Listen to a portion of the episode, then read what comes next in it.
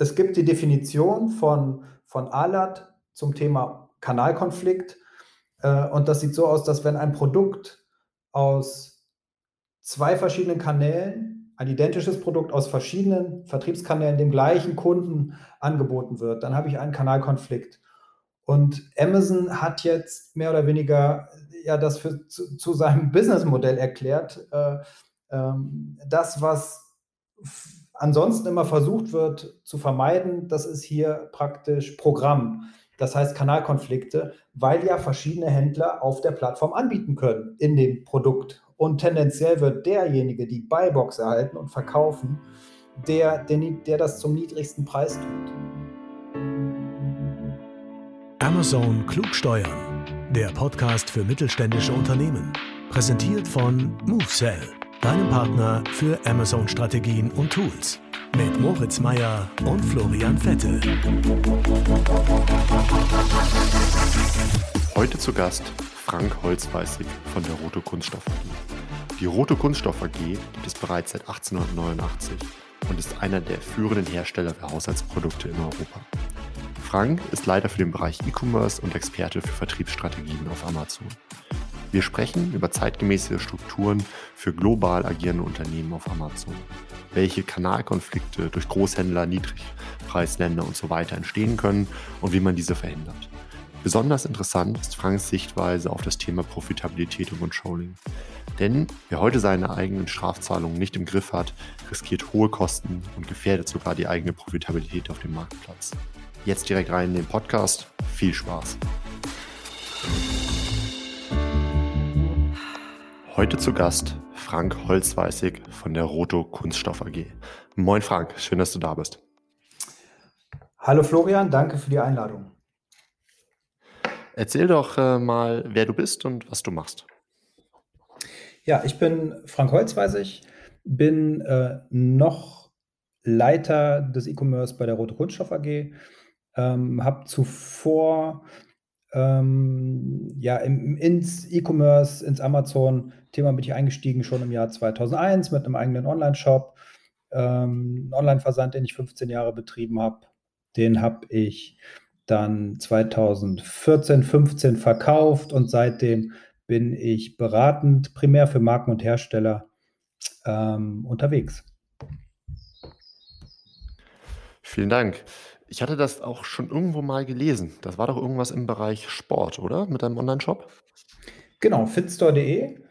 Ähm, nicht direkt Sport, also Sport ähm, für die äh, Kunden vielleicht. Also es, die Kernzielgruppe waren die, ähm, die Patienten oder die Klienten, Kunden der Physiotherapeuten, die ähm, ja bei, in ihrer Physiotherapie oft irgendwie das erste Mal seit der Schule Kontakt mit sowas wie Sport bekommen und dann halt nach ihren fünf bis zehn Einheiten, die da verschrieben wurden, ähm, halt einen Bedarf haben an Igelbällen, Gymnastikmatten, Terrabändern und so weiter. Und den Bedarf habe ich ähm, gedeckt. Ah, okay. Ja, spannende Nische. Und hattest du da schon äh, Berührungspunkte auch mit Online-Marktplätzen wie Amazon und Co. oder hast du das alles über deinen Online-Shop gemacht? Ja, ähm, also gestartet bin ich tatsächlich, ich glaube, 2000, 2001 über eBay. Oder äh, Online-Shop war der Plan, das hat aber am Anfang nicht funktioniert. Dann war eBay, aber der, der, das war der große Kanal damals.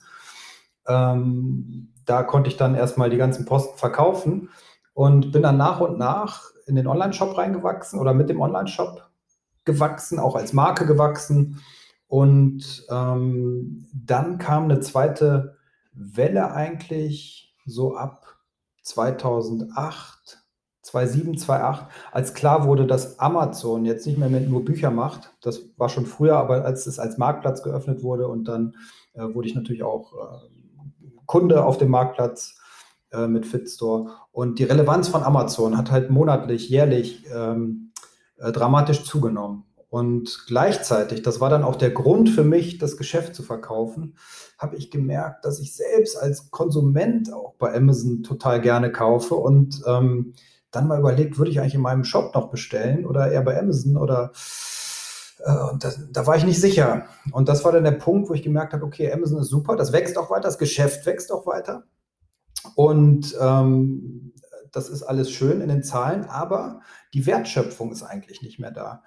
Das heißt, ich bin total austauschbar. Ich mache jetzt das Geschäft oder ein Geschäft auf Amazon, aber ich kann dir nicht sagen, warum du bei mir kaufen sollst. Das, ich bin austauschbar. Und das war für mich damals der Grund zu verkaufen. Und es war damals auch für mich absehbar, dass halt ja für Handel wenig Wertschöpfung auf Marktplätzen stattfindet, dass die, das heißt, dass E-Commerce in der Zukunft und das hat sich bewahrheitet primär von Herstellern, von wenigen Marktplätzen und großen Playern und von Herstellern gemacht werden wird.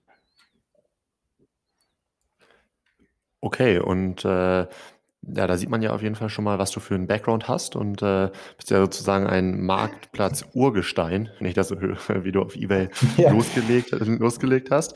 Und dann bist du zu äh, der Roto Kunststoff AG gekommen ähm, und verantwortest da Amazon.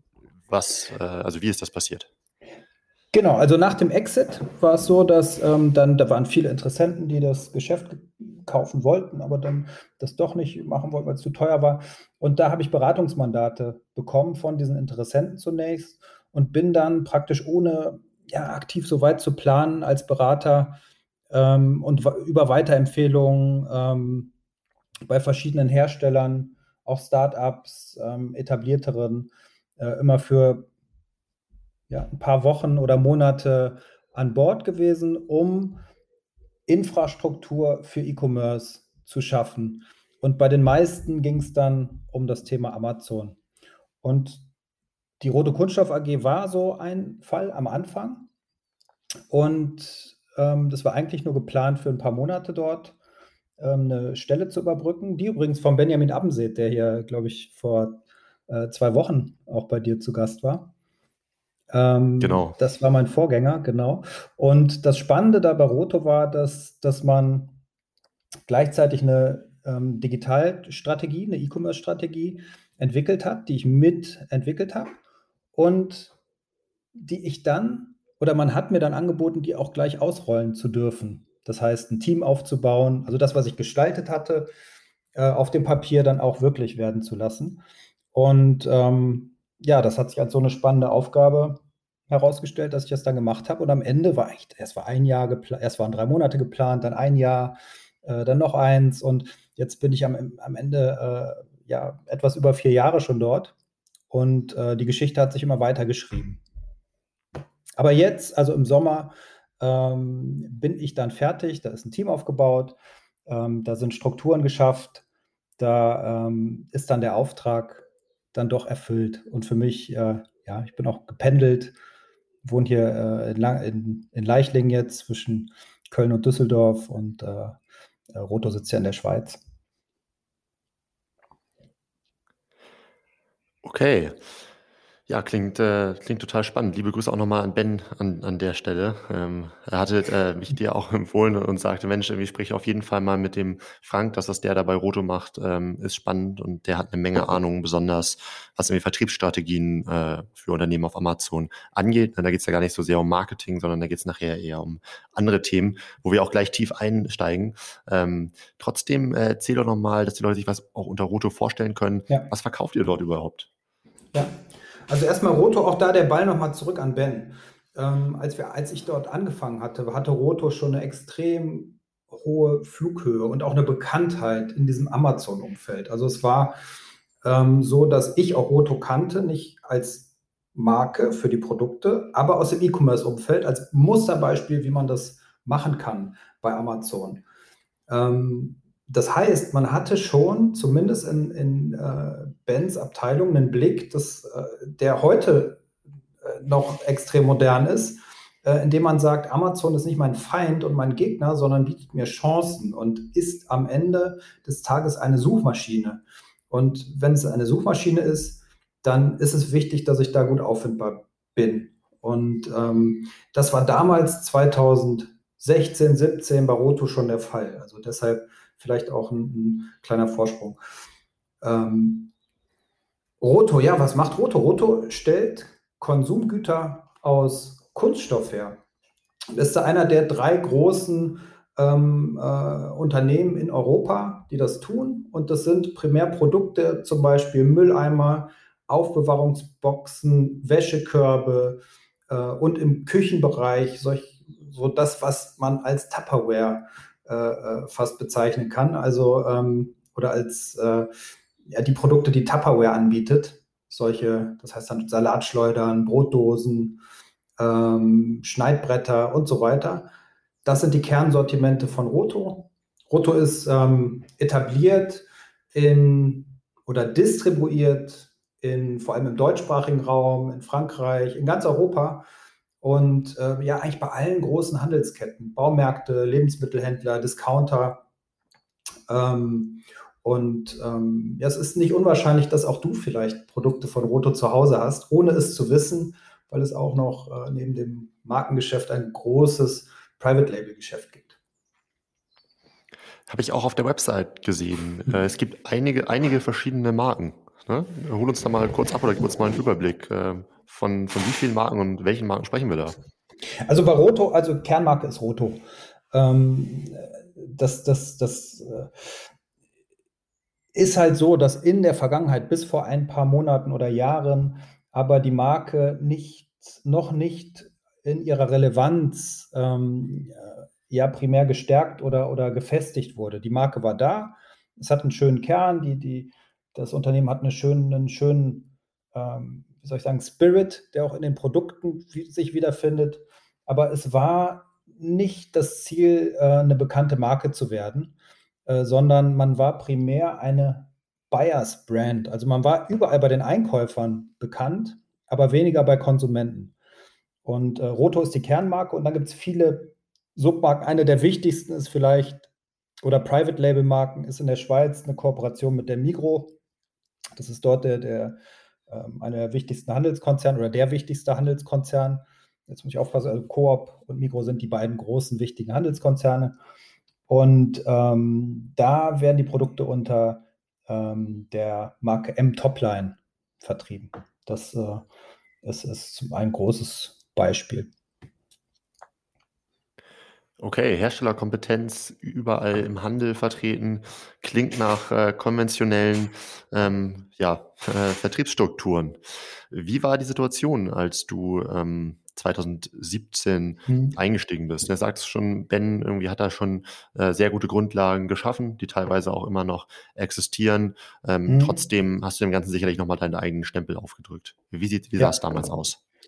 Ja, also es war damals so, dass Amazon gerade in ein Wachstum gegangen ist oder beziehungsweise, dass man da schon ähm, viele Früchte geerntet hat. Roto hatte schon einen Webshop, ähm, was auch besonders war, 2017, den hatten sie auch schon ein paar Jahre, äh, in dem die Produkte verkauft wurden, der auch sehr gut funktioniert.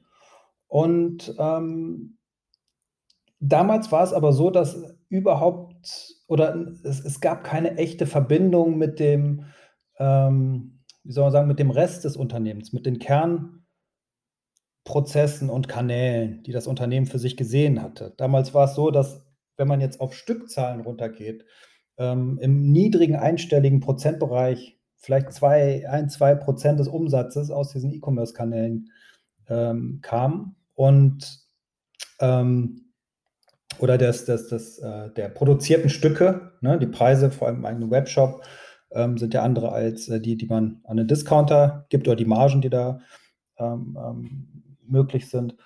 Und ähm, das hatte dazu geführt, dass das, oder, oder das war so, dass das Unternehmen eigentlich gar nicht so bewusst war, was oder, oder in den einzelnen Abteilungen war nicht so bewusst, wie wichtig der Kanal mal werden kann, wie wichtig der ist und welches Potenzial drin steckt. Und gleichzeitig, und das ist in vielen Unternehmen so, sind die Prozesse, die für E-Commerce gebraucht werden, andere als die, die man hat, wenn man große Handelsketten beliefert. Also da gehen Ware dann nicht truckweise raus, sondern päckchenweise. Und ähm, gerade Amazon, das äh, werden auch eigentlich alle Hersteller kennen, ähm, ist etwas anders in der, in der Zusammenarbeit als äh, die meisten an, anderen Handelspartner. Und entsprechend hatte das alles einen schweren Stand und ähm, gepaart damit, dass man das Potenzial auch nicht überall gesehen hatte, außer in der Geschäftsleitung bei den, bei den Eigentümern, ähm, war das keine einfache Situation. Und deshalb war jetzt das Erste und das Wichtigste für mich, ähm, zu sensibilisieren für, ähm, für die Wichtigkeit der Kanäle und ja, um, um, um eine Basis zu haben, um Konflikte, die halt auch äh, mit, dem, mit dem klassischen Geschäft da sind, äh, auflösen zu können. Was waren das so für Konflikte? Also man kennt das ja, ich denke mal, viele haben jetzt auch Vertriebsgesellschaften in den jeweiligen Ländern. Ähm, wir haben noch diese ganz mhm. ja, konventionelle Vertriebsdenke. Was waren das konkret für Konflikte? Ja, also ganz konkret, das kann ich jetzt, würde ich jetzt nicht nur für Roto, sondern für viele Unternehmen, ähm, die ich da kenne, kann ich das sagen. Ähm, es ist jetzt so, dass ein, ein Konzern ja in eine, irgendwann in, ist ein Unternehmen in eine Konzernstruktur gegangen, weil es eine gewisse Größe erreicht hat und weil die Abteilungen sich in sich wie kleine eigene Unternehmen, ähm, äh, ja, um, um das Ganze steuerbar zu machen, hat man eigentlich das, das Unternehmen zerschnitten in diese einzelnen Abteilungen. Und ähm, eine Schwierigkeit, wenn jetzt so ein Unternehmen oder ein Konzern E-Commerce machen möchte, ist die, dass, dass in den verschiedenen Abteilungen Menschen mit gewachsenem Know-how in ihrem Bereich sind, die ähm, über Prozesse miteinander verbunden sind. Und wenn ich jetzt einen neuen Prozess definieren möchte und diese alle Abteilungen brauche, äh, dann ist das erstmal nicht ganz leicht, die zu orchestrieren weil sie sehen ja normalerweise auch nicht den, die Wichtigkeit in ihrem Tagesgeschäft. Sie haben zusätzliche Aufgaben irgendwo, die da aus dem E-Commerce oder von Amazon kommen. Und es gibt nicht wen, nicht, nicht viele, die in der Lage sind, dann Prozesse, die ja neu definiert werden müssen, in so einem Unternehmen zu etablieren. Und das war so äh, erstmal die Hauptherausforderung, ist die die ähm, Leiter dieser einzelnen Abteilungen oder dieser Silos dazu zu bekommen, ähm, bereit zu sein, eine, eine Veränderung oder eine, einen zusätzlichen, äh, zusätzliche Prozesse mitzugestalten. Also das ist, äh, glaube ich, schon mal so ein, so ein Kern. Und das ist das Organisatorische.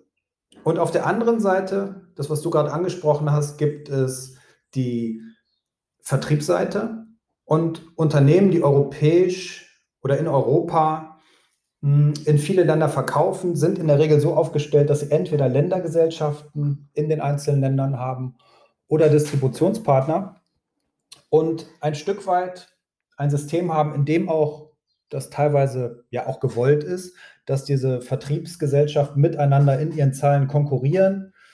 Ähm,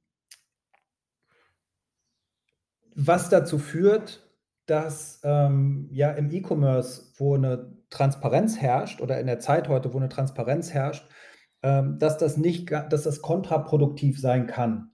Wenn nämlich die Länder, die einzelnen ähm, Ländergesellschaften incentiviert sind, möglichst hohe, hohe Umsätze zu erzielen, ähm, ja, dann ist das problematisch, wenn auf Kundenseite diese, diese Grenzen, die man sich eigentlich gesteckt hat, äh, in denen die eigentlich verkaufen sollen, nicht mehr vorhanden sind. Also so als Beispiel, ähm, wenn wir in Spanien, ne, ähm, wenn ein Unternehmen in Spanien eine, eine, eine, Vertriebsgesellschaft hat oder eine Ländergesellschaft und ähm, Amazon als Beispiel oder besonders Amazon als Beispiel ähm, hat dann oder das Unternehmen hat mit Amazon fünf oder sechs verschiedene Verträge mit den jeweiligen Landespartnern, äh, dann kann das zu der Schwierigkeit führen, dass äh, die auch alle unterschiedliche Konditionen haben. Und wenn man sich jetzt in die Rolle von Amazon versetzt, dann ist natürlich deren Interesse, so günstig wie möglich einzukaufen. Und äh, die werden nicht dafür sorgen, dass die Ware oder, oder äh, ist nur bedingt das Interesse, dass die Ware, wenn sie günstiger in Spanien ist als in meinetwegen Italien, dass die Ware auch in Spanien bleibt, sondern ähm, sie werden dort sourcen können. Und ähm, in den Ländergesellschaften ist das natürlich problematisch, weil in Italien wird praktisch die Arbeit gemacht ähm, dafür, ähm, dass auf Amazon die Endkunden kaufen, dass da Produkte sichtbar sind, dass Marketing, äh, dass Listings gesponsert werden.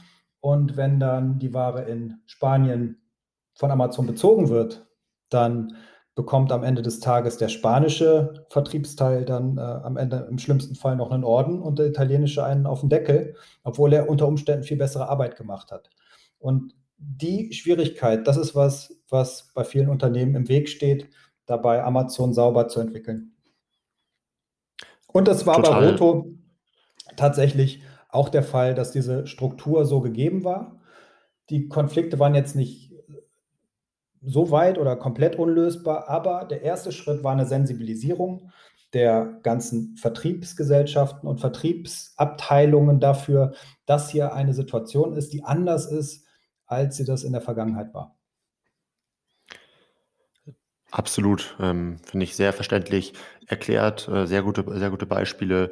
Ich habe so ein bisschen den Eindruck, auch aus anderen Podcasts, zum Beispiel mit Ben von Victorinox oder Markus von Razer, dass Unternehmen, ähnlich wie ihr, die den Kanal wirklich auch schon sehr bewusst steuern ähm, und da auch schon irgendwie zum, auf einem hohen Level entwickelt sind, dass die sich gerade mit dieser globalen Steuerung der Amazon-Märkte intensiv beschäftigen. Und da gibt es ja verschiedenste Themen, äh, die dann entstehen. Ne? Ich habe zum Beispiel von Razer gehört, äh, dass die aus Marketingperspektive dafür sorgen, ähm, dass die nur noch, also es gibt ja normal auch für jedes Land dann eigene Amazon Advertising Ansprechpartner ähm, und da war es auch so, dass diese Ansprechpartner immer in die, in die jeweiligen Ländervertretungen dann berichtet haben und die haben das dann so umgebaut, also Razer, dass äh, nur noch einer, nämlich das Headquarter jetzt hier in DE, wo das, wo das Amazon Europa Geschäft gemanagt wird, alle Advertising-Berichte bekommt ähm, von den Ansprechpartnern und quasi die Amazon-Ansprechpartner nur noch ähm, an Markus berichten. Ne? Mhm. Ähm, auf der anderen Seite ähm, hatte Ben genau das, was du jetzt auch gerade beschrieben hast, ähm, Sensibilisierung der Vertriebsgesellschaften, ähm, zentrale Steuerung über das Headquarter, in dem Fall jetzt aus der Schweiz, ist da auch gerade in diesem Umbau. Ne? Also ich glaube, das ist gerade so die Entwicklungsstufe, wo sich viele befinden, weil Amazon da ja eine tolle Möglichkeit bietet, dieser zentralen Steuerung. Ne? Und das ist natürlich schwierig, wenn man, wie du es eben gut erklärt hast, irgendwie aus diesen in Anführungsstrichen verkrusteten Konzernstrukturen kommt, dass man das erstmal aufbauen muss, ne? weil natürlich andere Ziele da sind, anderes, anderes Verständnis. Äh, also das mhm. geht, glaube ich, gerade vielen Unternehmen so, die ein bisschen weiterentwickelt ja. sind. Ja, ja, auf jeden Fall. Und äh, es geht ja weit. Ne? Also die ist, das ist das, was viele unterschätzen. Ne? Man denkt immer, ja, dieses E-Commerce, das ist was Separates und was Neues und ähm, ja, das Problem ist, wenn man jetzt Amazon äh, einfach nur bedienen möchte, dann kann das dazu führen, weil, wenn wir die Themen, die wir gerade äh, kurz angerissen haben, sich betrachtet, dass das ganze Unternehmen unter Umständen sein Geschäftsmodell, seine, seine Geschäftsstruktur und vielleicht sogar sein Geschäftsmodell betrachten und unter Umständen verändern muss. Und äh, das ist eine extreme Herausforderung, weil wer traut sich das? Je größer das Unternehmen ist, äh, dann muss man mal schauen, wer traut sich das überhaupt? Wer traut sich das zu, äh, zu sagen, das ist jetzt richtig oder falsch, äh, was wir hier machen? Und ähm, das Kleben am Status quo und zu sagen, so, das äh, haben wir bis jetzt ganz gut so gemacht und das machen wir weiter, das halte ich an der Stelle für, für gefährlich, weil die Veränderungen, die durch Amazon ähm, oder ja nicht durch Amazon, vielleicht durch die Digitalisierung und mit Digitalisierung meine ich, dass, äh, jeder Mensch ein Smartphone in der Hand hat ähm, und dadurch Zugriff auf alle Informationen, die man sich denken kann, permanent in der Hosentasche und im Blick. Ähm, das führt halt dazu, dass sich das Einkaufsverhalten und auch die Handelslandschaft nachhaltig und, und brutal verändern.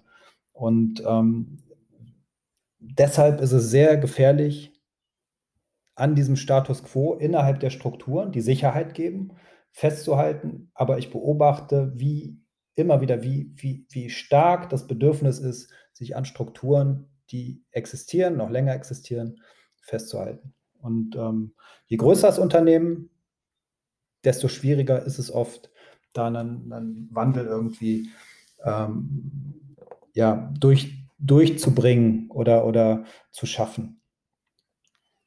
Ich glaube auch, irgendwann ist ein Punkt erreicht, ähm, wo man sich möglicherweise eine externe Hilfe reinholen sollte. Ne? Also irgendwann, wenn man ein paar Jahre in dem Unternehmen arbeitet, ist man natürlich auch in den gängigen Strukturen, Prozessen und so weiter so weit drin, dass einem so diese frische Perspektive fehlt. Jetzt sagtest du schon, du hattest wirklich Rückenwind ähm, aus der Geschäftsführung äh, mhm. dementsprechend ähm, und bist da quasi mit, neu, mit einer neuen Perspektive reingekommen. War das für dich sicherlich ähm, in Anführungsstrichen einfacher als für jemanden, der da schon seit zig Jahren irgendwie in diesen Prozessen lebt und denkt?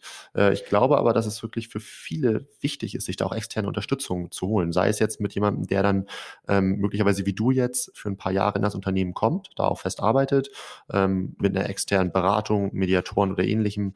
Ähm, aber ich glaube, so frischer Wind äh, tut vielen Unternehmen da ganz gut. Ja, in jedem Fall. Also äh, dieser, dieser Rückenwind, der war jetzt auch nicht äh, sofort da, sage ich mal. Das, das ähm, war auch, oder, oder es ist ja auch normal, dass eine Geschäftsleitung sich mit diesen neuen Feldern nicht jeden Tag beschäftigt, sondern äh, erstmal auch bedacht ist, dass das Unternehmen funktioniert und weiterläuft und in, in seinen Bahnen bleibt. Und ähm, was aber gelungen ist, ist in einem ersten Schritt, der allererste Schritt vor so einer Sensibilisierung von, von äh, Unternehmensteilen, ist natürlich die Sensibilisierung und die Gewinnung der Geschäftsleitung, unter Umständen sogar der Eigentümer äh, für diese Situation.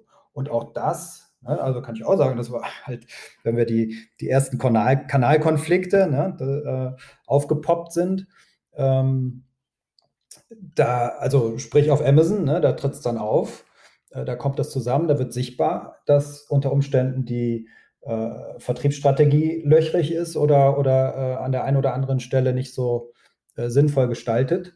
Ähm, da ähm, ja, kommt man aus, aus einer wahrgenommenen kleinen E-Commerce-Abteilung zur Geschäftsleitung und sagt, wir haben hier ein Problem, wir, wir, wir haben ein Pricing-Problem. Hier sind Händler, die ähm, niedrige Umsätze und Wertschöpfung für uns haben, aber ähm, ja, hart auf den Preis drücken können. Und ähm, die Frage ist dann, ja, dann lösen Sie es doch. Was brauchen Sie von mir? Sie haben alle Ressourcen, das zu lösen. Ja, okay, ja, wir brauchen eine neue Pricing-Strategie. Ja, ah, okay, ja, machen Sie, kein Problem. Das, Sie haben volle Unterstützung. Ja, aber ähm, nicht nur im E-Commerce. Ja, ach so. Ähm, wie denn? Ja, europaweit. äh, ach so, okay, ja, da gucken wir mal. Das, das ist halt, ne, das, das ist das, das macht man dann halt nicht mal eben. Und das heißt, auch für einen äh, Geschäftsführer oder Eigentümer, sich dieser Sache dann anzunehmen. Also es ist mehr als verständlich, dass man das, solange das irgendwie geht, vor sich herschiebt äh, und irgendwie versucht, Löcher zu stopfen, das zu frickeln. Aber wenn man ähm, da wirklich zukunftssicher aufgestellt sein möchte, dann kann ich nur jedem empfehlen, das Thema so früh wie möglich anzuschauen und auch so tief wie möglich ähm, äh, anzugehen und anzugreifen und zu lösen, an der Wurzel zu lösen, äh, weil je früher und je nachhaltiger man das macht, desto zukunftsfähiger äh, wird das Unternehmen sein. Da bin ich ganz sicher, weil am Ende ist sonst die große Gefahr, dass, einem, dass, dass man das nicht eingesammelt kriegt. Man kriegt nicht permanent Löcher gestopft und irgendwann brechen die Dämme dann, wenn die, wenn die Strukturen einfach nicht sauber sind.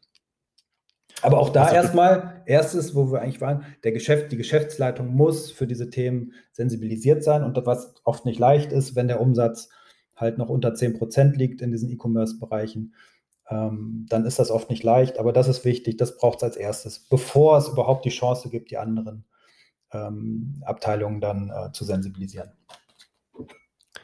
Was ich total interessant fand, war, dass du gesagt hast, ähm, auf Amazon wird sichtbar, so dass man irgendwie ähm, ja da, da Konflikte hat in der Vertriebsstrategie. Und damit hast du total recht, denn äh, auf Amazon ist es ja so, dass sich verschiedenste ähm, Händler von einem Produkt auf einer Produktseite treffen. Und hast du mal wirklich genau eine Übersicht, wer denn das Produkt zu welchen Preisen anbietet und so weiter. So und da sind wir ja gar nicht mehr unbedingt bei internen Konflikten, sondern da kommen ja auch noch die ganzen ähm, externen Thematiken hinzu. Ne? Irgendwie was ist mit mit irgendwie, weil Amazon ja von überall die Produkte beziehen kann. Ne? Gutes Beispiel hast du vorhin gebracht mit Italien und Spanien. Ähm, aber was ist denn mit dem, mit dem Großhandel, mit Niedrigpreisländern und Co.? Ähm, das ja quasi, äh, sind ja alles Themen, die äh, dann auch auf Amazon halt sichtbar werden. Hast du da äh, ein paar Beispiele, wie ihr das angegangen seid, ob das für euch große Themen waren ähm, und wie du sowas lösen würdest? Ja, also ähm, Kanalkonflikte sind für ich denke, fast alle produzierenden Unternehmen ein Thema. Ähm, wenn wir schauen, ähm, Großhandel, kleinere Händler, auch die großen Handelspartner, die Art der Wertschöpfung, die, die diese, diese, diese Kunden aus Herstellersicht vor 20 Jahren hatten und die, die sie heute hat, haben, die hat sich unter Umständen ver verändert. Also ähm, wenn ich an, äh, ja, wenn, wenn ich zum Beispiel als Hersteller feststelle, da ist ein kleiner Händler, der ein Laden, Ladengeschäft an der Ecke irgendwo hat äh, und der macht jetzt plötzlich Millionen Umsätze, ähm, da muss ich mich fragen, wie macht er das? Und ich sollte vor allem hinterher schieben und das als, als Tipp an alle Hersteller, ähm, ich sollte analysieren, wie die, wie die Wertschöpfung der einzelnen ähm, Kunden für mein Unternehmen überhaupt ist und ob eine da ist. Es gibt nämlich, und den Begriff, den habe ich da bei Roto ein bisschen geprägt, es gibt durchaus toxische Umsätze. Es sind nicht mehr alle Umsätze einfach gut, sondern es gibt Umsätze, die ich wirklich als toxisch bezeichnen würde. Und das sind Umsätze, die ähm, ja dem Unternehmen keinen Mehrumsatz bringen, sondern einfach nur aus anderen Kanälen äh, äh, Umsätze weggreifen und gleichzeitig auf den Online-Preis drücken. Und welche Rolle hat da jetzt Amazon? Und das ist etwas, was jetzt wirklich anders ist als vor 20, 30 Jahren in der Handelslandschaft. Amazon ist ja nicht nur Retailer, sondern auch Produktsuchmaschine und auch Marktplatz. Also sie haben vor ein paar Jahren sich als Marktplatz geöffnet und jetzt sind sie auch noch äh, Filmproduzent und so weiter. Das heißt, sie haben verschiedene Wege, um auf Kunden, um Kunden anzusprechen. Aber ganz wichtig ist der Aspekt Marktplatz. Und es gibt die Definition von, von ALAT zum Thema Kanalkonflikt. Äh, und das sieht so aus, dass wenn ein Produkt aus zwei verschiedenen Kanälen ein identisches Produkt aus verschiedenen Vertriebskanälen dem gleichen Kunden angeboten wird, dann habe ich einen Kanalkonflikt. Und Amazon hat jetzt mehr oder weniger ja das für, zu, zu seinem Businessmodell erklärt. Äh, ähm, das, was ansonsten immer versucht wird zu vermeiden, das ist hier praktisch Programm. Das heißt Kanalkonflikte, weil ja verschiedene Händler auf der Plattform anbieten können in dem Produkt. Und tendenziell wird derjenige die Buybox erhalten und verkaufen, der, der, der das zum niedrigsten Preis tut. Das ist super für den Konsumenten, aber unter Umständen ungünstig für, oder es ist eine Herausforderung für viele Hersteller und Händler. Und ähm, ja, also das ist genau der Punkt, wo bei den meisten Unternehmen ähm, überhaupt Kanalkonflikte aufkommen. Das eine ist, das, was ich eben angesprochen habe, das Thema Vendor und Sourcing von Amazon. Amazon sourced natürlich auch beim Großhandel und äh, in anderen Ländergesellschaften. Das bekomme ich nicht direkt mit, aber äh, ich bekomme mit, wenn die Buybox nicht mehr als, aus Vendor-Sicht bei Amazon ist, sondern bei einem äh, Third-Party-Händler. Und bei vielen Herstellern äh, ist das zurückzuführen auf Strukturen, gewachsene Strukturen mit dem Großhandel, ähm, wo man sich ja wirklich immer die Frage oder jetzt aktuell die Frage stellen muss, die Umsätze, die da stattfinden, wo liegt die Wertschöpfung für mein Unternehmen in der Zusammenarbeit mit dem Großhandel? Ist das noch das, was es vor 20 Jahren war? Ist das noch diese, diese, dieser verteilungslogistische Charakter? Oder finden unter Umständen ähm, ähm, ja, toxische Umsätze aus dem Kanal statt? Also das sollte eigentlich jedes Unternehmen für sich untersuchen, um den Kanal neu, neu bewerten zu können. Gibt es da bei euch so typische Wertschätzung neben der logistischen Verteilung? Also ich hatte da mit Ben auch drüber gesprochen und Ben sagte, ja, zum Beispiel könnte das die Gravur von Schweizer Taschenmessern mhm. sein. Stelle ich mir jetzt hier bei euch schwieriger vor. Mhm. Gibt es da irgendwie so Modelle, die ihr seht, wo ihr sagt, ja, das ist eine klare irgendwie Wertschöpfung neben der logistischen Verteilung? Ja, ja, auf jeden Fall. Also das Veredeln ein Stück weit. Logistik auch. Also äh, wenn, wenn Amazon von mir verlangt, dass Produkte in einer bestimmten Art angeliefert werden oder, oder ähnliches, dann, dann kann das Sinn machen, extern mit externen Partnern da zusammenzuarbeiten. Und ja, Veredelung unter Umständen auch. Aber das Nachhaltigste ist äh, das, was ich eben angesprochen habe. Alle diese Dinge sind gut, auch Produkte zu modifizieren. Ne? Das ist ja auch so ein Trend, dass man Produkte modifiziert für den Onlinehandel. Ähm, ja, nicht schlecht, aber Amazon und als Produktsuchmaschine muss ich mich fragen, okay, im stationären Handel steht das Produkt mit einer bestimmten ERN und nach der ERN oder nach genau dem Produkt wird unter Umständen gesucht. Und ähm, wenn ich dann das oder, oder wenn ich dann ein zusätzliches bei Amazon habe, was modifiziert ist, ist das schön und gut, aber das andere Produkt wird nach wie vor gesucht und es wird mit, wenn ich ein Pricing-Problem habe, äh, wird das auch weiter ähm, mit dem Pricing-Problem sehr sichtbar dastehen. Also ich kriege nicht die bestehenden Probleme, ähm, die kriege ich nur schwer gelöst damit, die bekomme ich in der Regel gelöst nachhaltig über eine saubere Vertriebsstrategie. Vielleicht eine Mehrmarkenstrategie, vielleicht eine, ja, einen selektiven Vertrieb, indem ich dann ja. sage, bestimmte Produkte sind nur für bestimmte äh, Kanäle und Kunden gedacht. Okay, und da haben wir dann auch schon die Lösung. Ne? Du sagst irgendwie, eine Möglichkeit ist selektiver Vertrieb, zweite Möglichkeit sind, wie das ja auch macht, mit verschiedenen Marken ähm, und so weiter. Das heißt, ich nehme mal mit, also auf Amazon kann, werden Kanalkonflikte sehr, sehr, sehr, sehr gut sichtbar. Ähm, ich sollte dann im nächsten Schritt, wenn ich dort sehe, irgendwie wer bietet meine Produkte auch zu welchen Preisen an und so weiter, sehr genau die Wertschöpfung hinterfragen. Ne, das heißt, was bringt mir der Händler tatsächlich noch? Ist es noch irgendwie Reichweite? Ist es irgendwie logistische, eine Lösung für logistische Komplexität und so weiter? Ähm, und dann, wenn ich dann irgendwie einmal die Situation erfasst habe, muss ich dann eben schauen, beispielsweise über selektive Vertriebsstrategien, ähm, Produktveränderungen oder so, äh, wie ich das Ganze dann eben richtig aufrolle. Und da bist du ja auch unter anderem Experte für. Ne? Da können ja Unternehmen auch auf dich zukommen ähm, und genau irgendwie solche internen Strukturen dann irgendwie genau. ja, Probleme aufdecken und dann irgendwie reflektieren. Genau. Das ist aber jetzt, ne, so wie eben schon gesagt, das sind dann Themen, die macht man nicht im Vorbeigehen und mal eben, sondern selektiver Vertrieb. Das ist dann äh, ein kartellrechtliches Thema auch, was, ähm, was sauber aufgerollt oder aufgebaut, aber für die meisten Unternehmen möglich ist und gar nicht so weit weg wie gedacht, weil man muss es ja nicht gleich auf das ganze Sortiment beziehen. Ähm, und das sind Themen, die, wie man das nachhaltig lösen kann. Oder das sind Wege, es nachhaltig zu lösen, genau.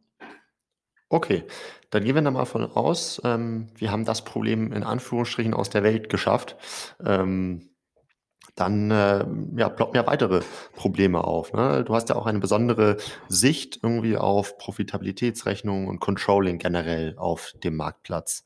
Ich habe von dir mal gehört, du äh, sagst, selbst wenn es große Sortimente sind, Leute, schaut euch das auf Produktebene an. Ähm, hm. Wie schaust du darauf? Ja, also ich würde vorher ähm, da, da, das vielleicht noch zu sagen, also dass, dass die, die ähm, wenn wir jetzt sagen, einmal Amazon intern haben wir einen, in Anführungsstrichen, einen Gegner äh, äh, oder ein, ein, ein, eine Herausforderung, dass Amazon auch in dem Land und an der Stelle sourced, wo ich es möchte, am besten für Unternehmen immer zentral in einem Land gesteuert. Das zweite, ähm, die zweite Hürde sind dann die Handelsstrukturen, das heißt der Marktplatz von Amazon und um Amazon herum.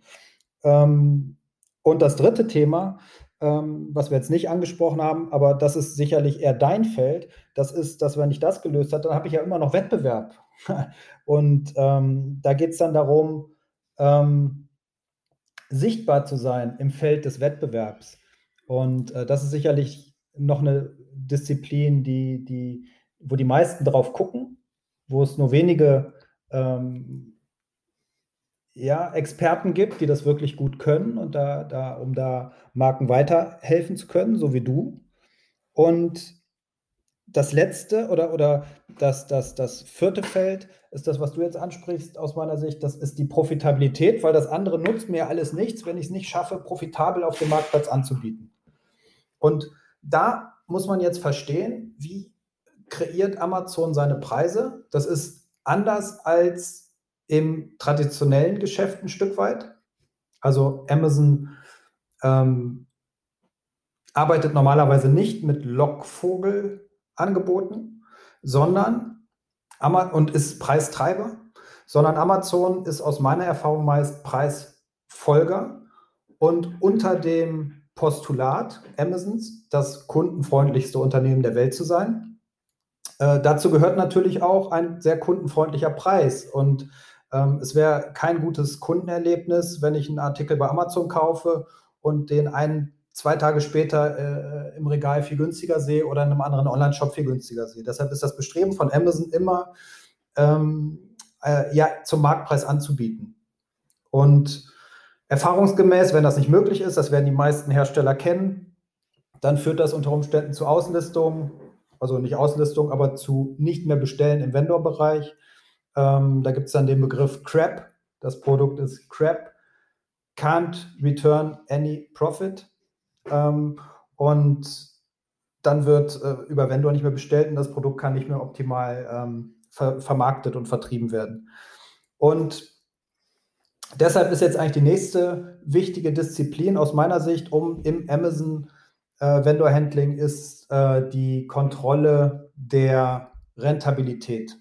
Und das nicht nur für mein herstellendes Unternehmen oder für meinen Handel, sondern auch für Amazon. Weil die Transparenz, worüber ja viele dann motzen, dass sie nur Schwierigkeiten bringt, die ist ja hier voll da. Ich kann mir ja ausrechnen, wie viel Amazon verdient und ich kann mir ausrechnen, wie viel ich verdiene und ob das jetzt gerade gerecht ist oder nicht.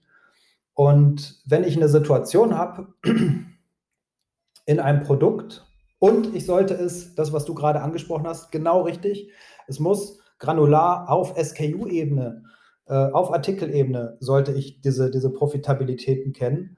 Und ähm, wenn ich mir das dann ausgerechnet habe und feststelle, weder Amazon verdient gerade Geld, noch wir, dann stimmt ja irgendwas nicht mit dem Produkt und dem Marktpreis. Und dann landen wir wieder bei dem Thema, wo wir eben angefangen hatten, nämlich einer nachhaltigen, ähm, fundierten Preis- und Vertriebsstrategie, äh, weil das deutet darauf hin, dass ich unter Umständen Schwierigkeiten habe oder Probleme habe oder Produkte, die, die extrem problembehaftet sind und vielleicht falsch kalkuliert oder whatever. Ähm, aber da, äh, es kommt immer wieder auf das Thema zurück äh, und idealerweise wird es an der, an der Wurzel gelöst. Da gibt es keinen schnellen Hack, wenn Amazon ein Produkt auslistet, weil es nicht rentabel ist und für, für den Hersteller auch nicht. Da gibt es keinen schnellen Trick und Kniff, da wieder reinzukommen. Und auf SKU-Ebene, ja, was heißt das? Also ich mache so, dass ich für jedes Produkt permanent, ja, und ob das drei oder 30.000 sind, spielt keine Rolle, ähm, weiß, ob und wie viel damit gerade von Amazon und von uns verdient wird, weil nur so kann ich ja auch mit Amazon im Jahresgespräch oder ich kann mit Amazon sprechen und, und äh, muss nicht alles glauben, was, was Amazon mir jetzt erzählt, weil für die sind die Produkte ja immer zu teuer. Äh, aber so kann ich es sehen und nachweisen. Und da fließen dann Größen ein, wie am Ende äh, hat man eine ganz lange Tabelle oder mit ganz vielen Spalten, wo man erstmal schaut, was ist denn ähm, der Selbstkostenpreis, was sind die Herstellkosten, was ist der Selbstkostenpreis, wie hoch ist der Frachtanteil in die Amazon-Lager, wie hoch sind die Retourquoten wie hoch sind die Werbekosten, die ich auf dem Produkt habe? Gibt es Prep oder, oder, oder irgendwelche Chargebacks auf Amazon-Seite, sonstige Kosten äh, und so weiter. Und am Ende habe ich äh, nach, nach vielen Spalten habe ich dann eine Zahl, die ist entweder grün oder rot. Und wenn ich drei Produkte habe, klar, das ist einfach. Aber selbst wenn ich 30.000 habe, dann kann ich mir meine Spalten ja sortieren nach den umsatzrelevantesten Produkten oder nach denen, die die ähm, ähm, äh, im Verhältnis zum Umsatz niedrigsten Deckungsbeiträge bringen. Und so kann ich das Ganze auch in einem großen Sortiment wunderbar aussteuern. Okay, und dann würdest du die Tabelle dann einfach entsprechend filtern und dann, ähm, ja, ergibt genau. sich daraus ja eigentlich schon konkret, was ich mir im Detail genauer anschauen muss. Genau. Und das ist übrigens was für ähm, Hersteller, ähm, was ich ab Sommer äh, auch als eins meiner Produkte anbiete.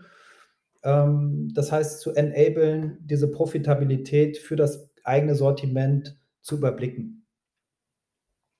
Ja, also wenn da ja. Marken und Hersteller irgendwo sind, jetzt wenn ich kurz Eigenwerbung machen darf, ähm, die da Schwierigkeiten haben oder wissen möchten, wie das geht, ähm, das ist eine der, äh, eins der Produkte, mit denen, äh, die ich ab August äh, dann auch außerhalb von Roto anbieten kann. Ja, da bin ich echt total gespannt drauf. Ähm, das werden wir uns sicherlich auch mal genauer anschauen.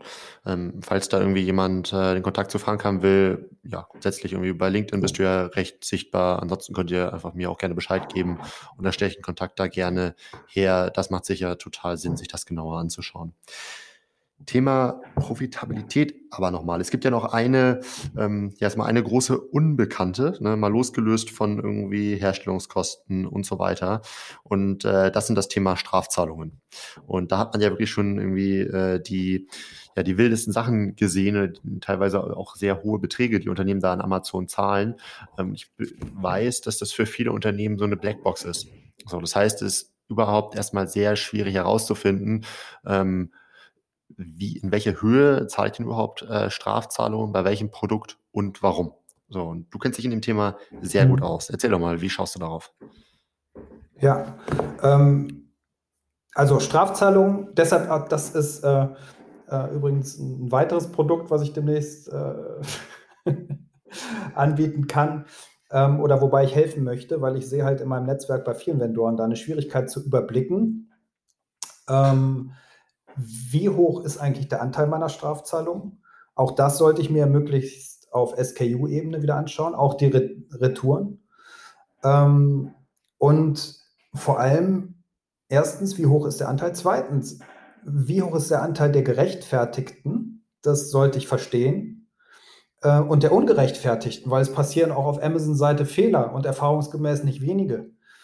Ähm, und Amazon, man darf jetzt nicht von Amazon oder seinem Handelspartner erwarten, dass er jetzt irgendwie da große Handstände oder, oder Räder schlägt, um ähm, äh, das zu minimieren, sondern da muss ich selbst schauen, als Hersteller, welche Strafzahlungen, welche Chargebacks sind gerechtfertigt und welche nicht. Und die sind ja erstmal aufzuteilen in ähm, ja einmal Strafzahlungen, die ähm, vielleicht zu ungerechtfertigt sind. Da sollte ich Widersprüche einlegen.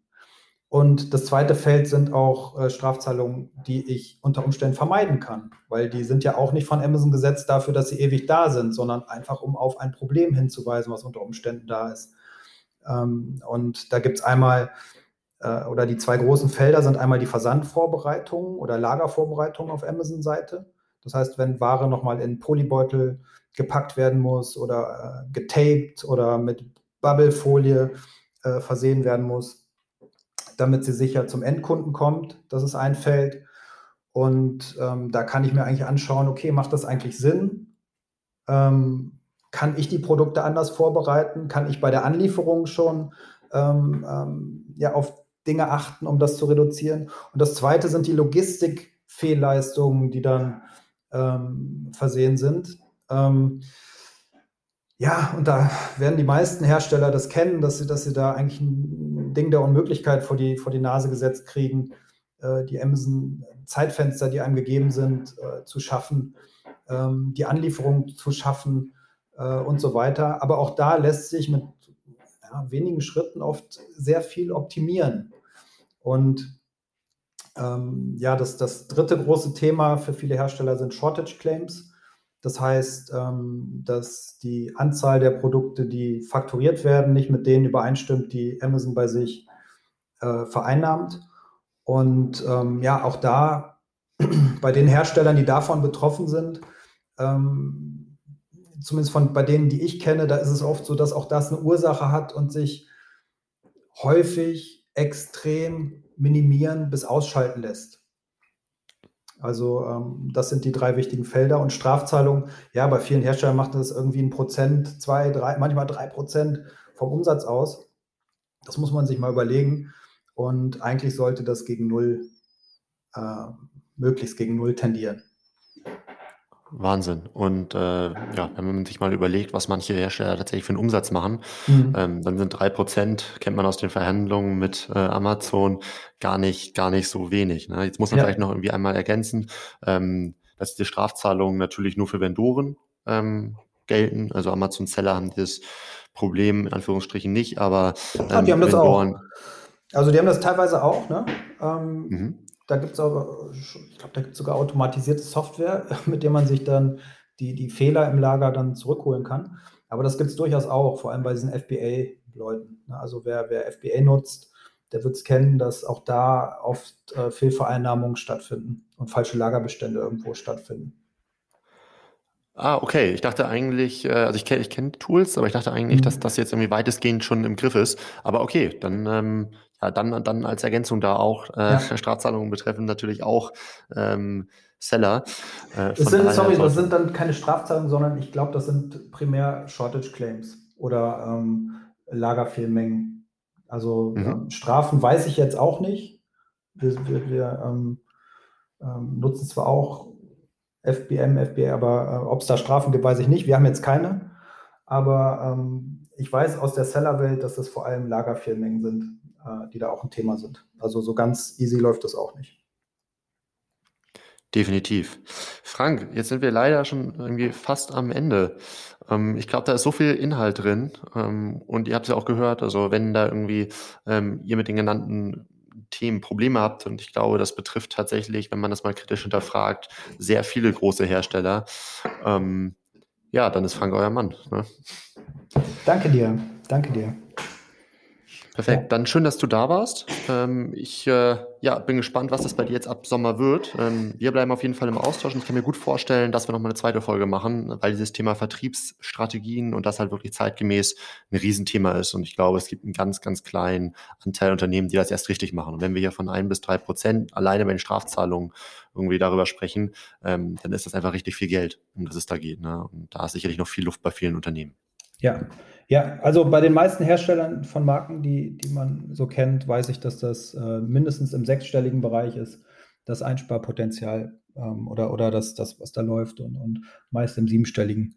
Und ähm, definitiv ist ein ganz wichtiges Feld und es hat meist nicht irgendwie damit zu tun und es ist ein Riesenfehler, wenn man dann immer denkt, das ist jetzt Amazons ist das Problem. Nee, äh, ich muss erstmal selbst verstehen, was da passiert. Äh, und dann kann ich bewerten, ist das eigentlich richtig oder nicht und, und auch Lösungen suchen, ja. Und ähm, ja, also da sehe ich bei vielen Herstellern einfach einen Bedarf, sich da, äh, da besser zu werden, die Zusammenhänge zu verstehen. Ja, dank dir. Das hat mich, äh, hat mich gefreut. Äh, ich habe mich gefreut, als du mich eingeladen hast. Ähm, und ähm, ich, äh, ja, sehr gerne. Also, falls du ähm, eine weitere Folge äh, machen möchtest, ich bin gerne, gerne dabei, hat mir Spaß gemacht. Und ähm, ja, ich würde mich darauf freuen. Perfekt, dann bis zum nächsten Mal. Ciao, Frank. Ciao.